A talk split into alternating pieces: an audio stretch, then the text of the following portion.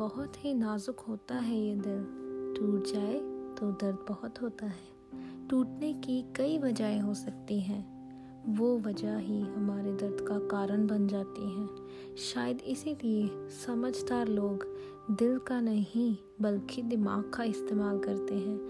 इस दुनिया में दिल की कोई जगह नहीं है, बल्कि यहाँ पर तो कदम कदम पर जो दिमाग का इस्तेमाल करता है, वही कामयाब इंसान है।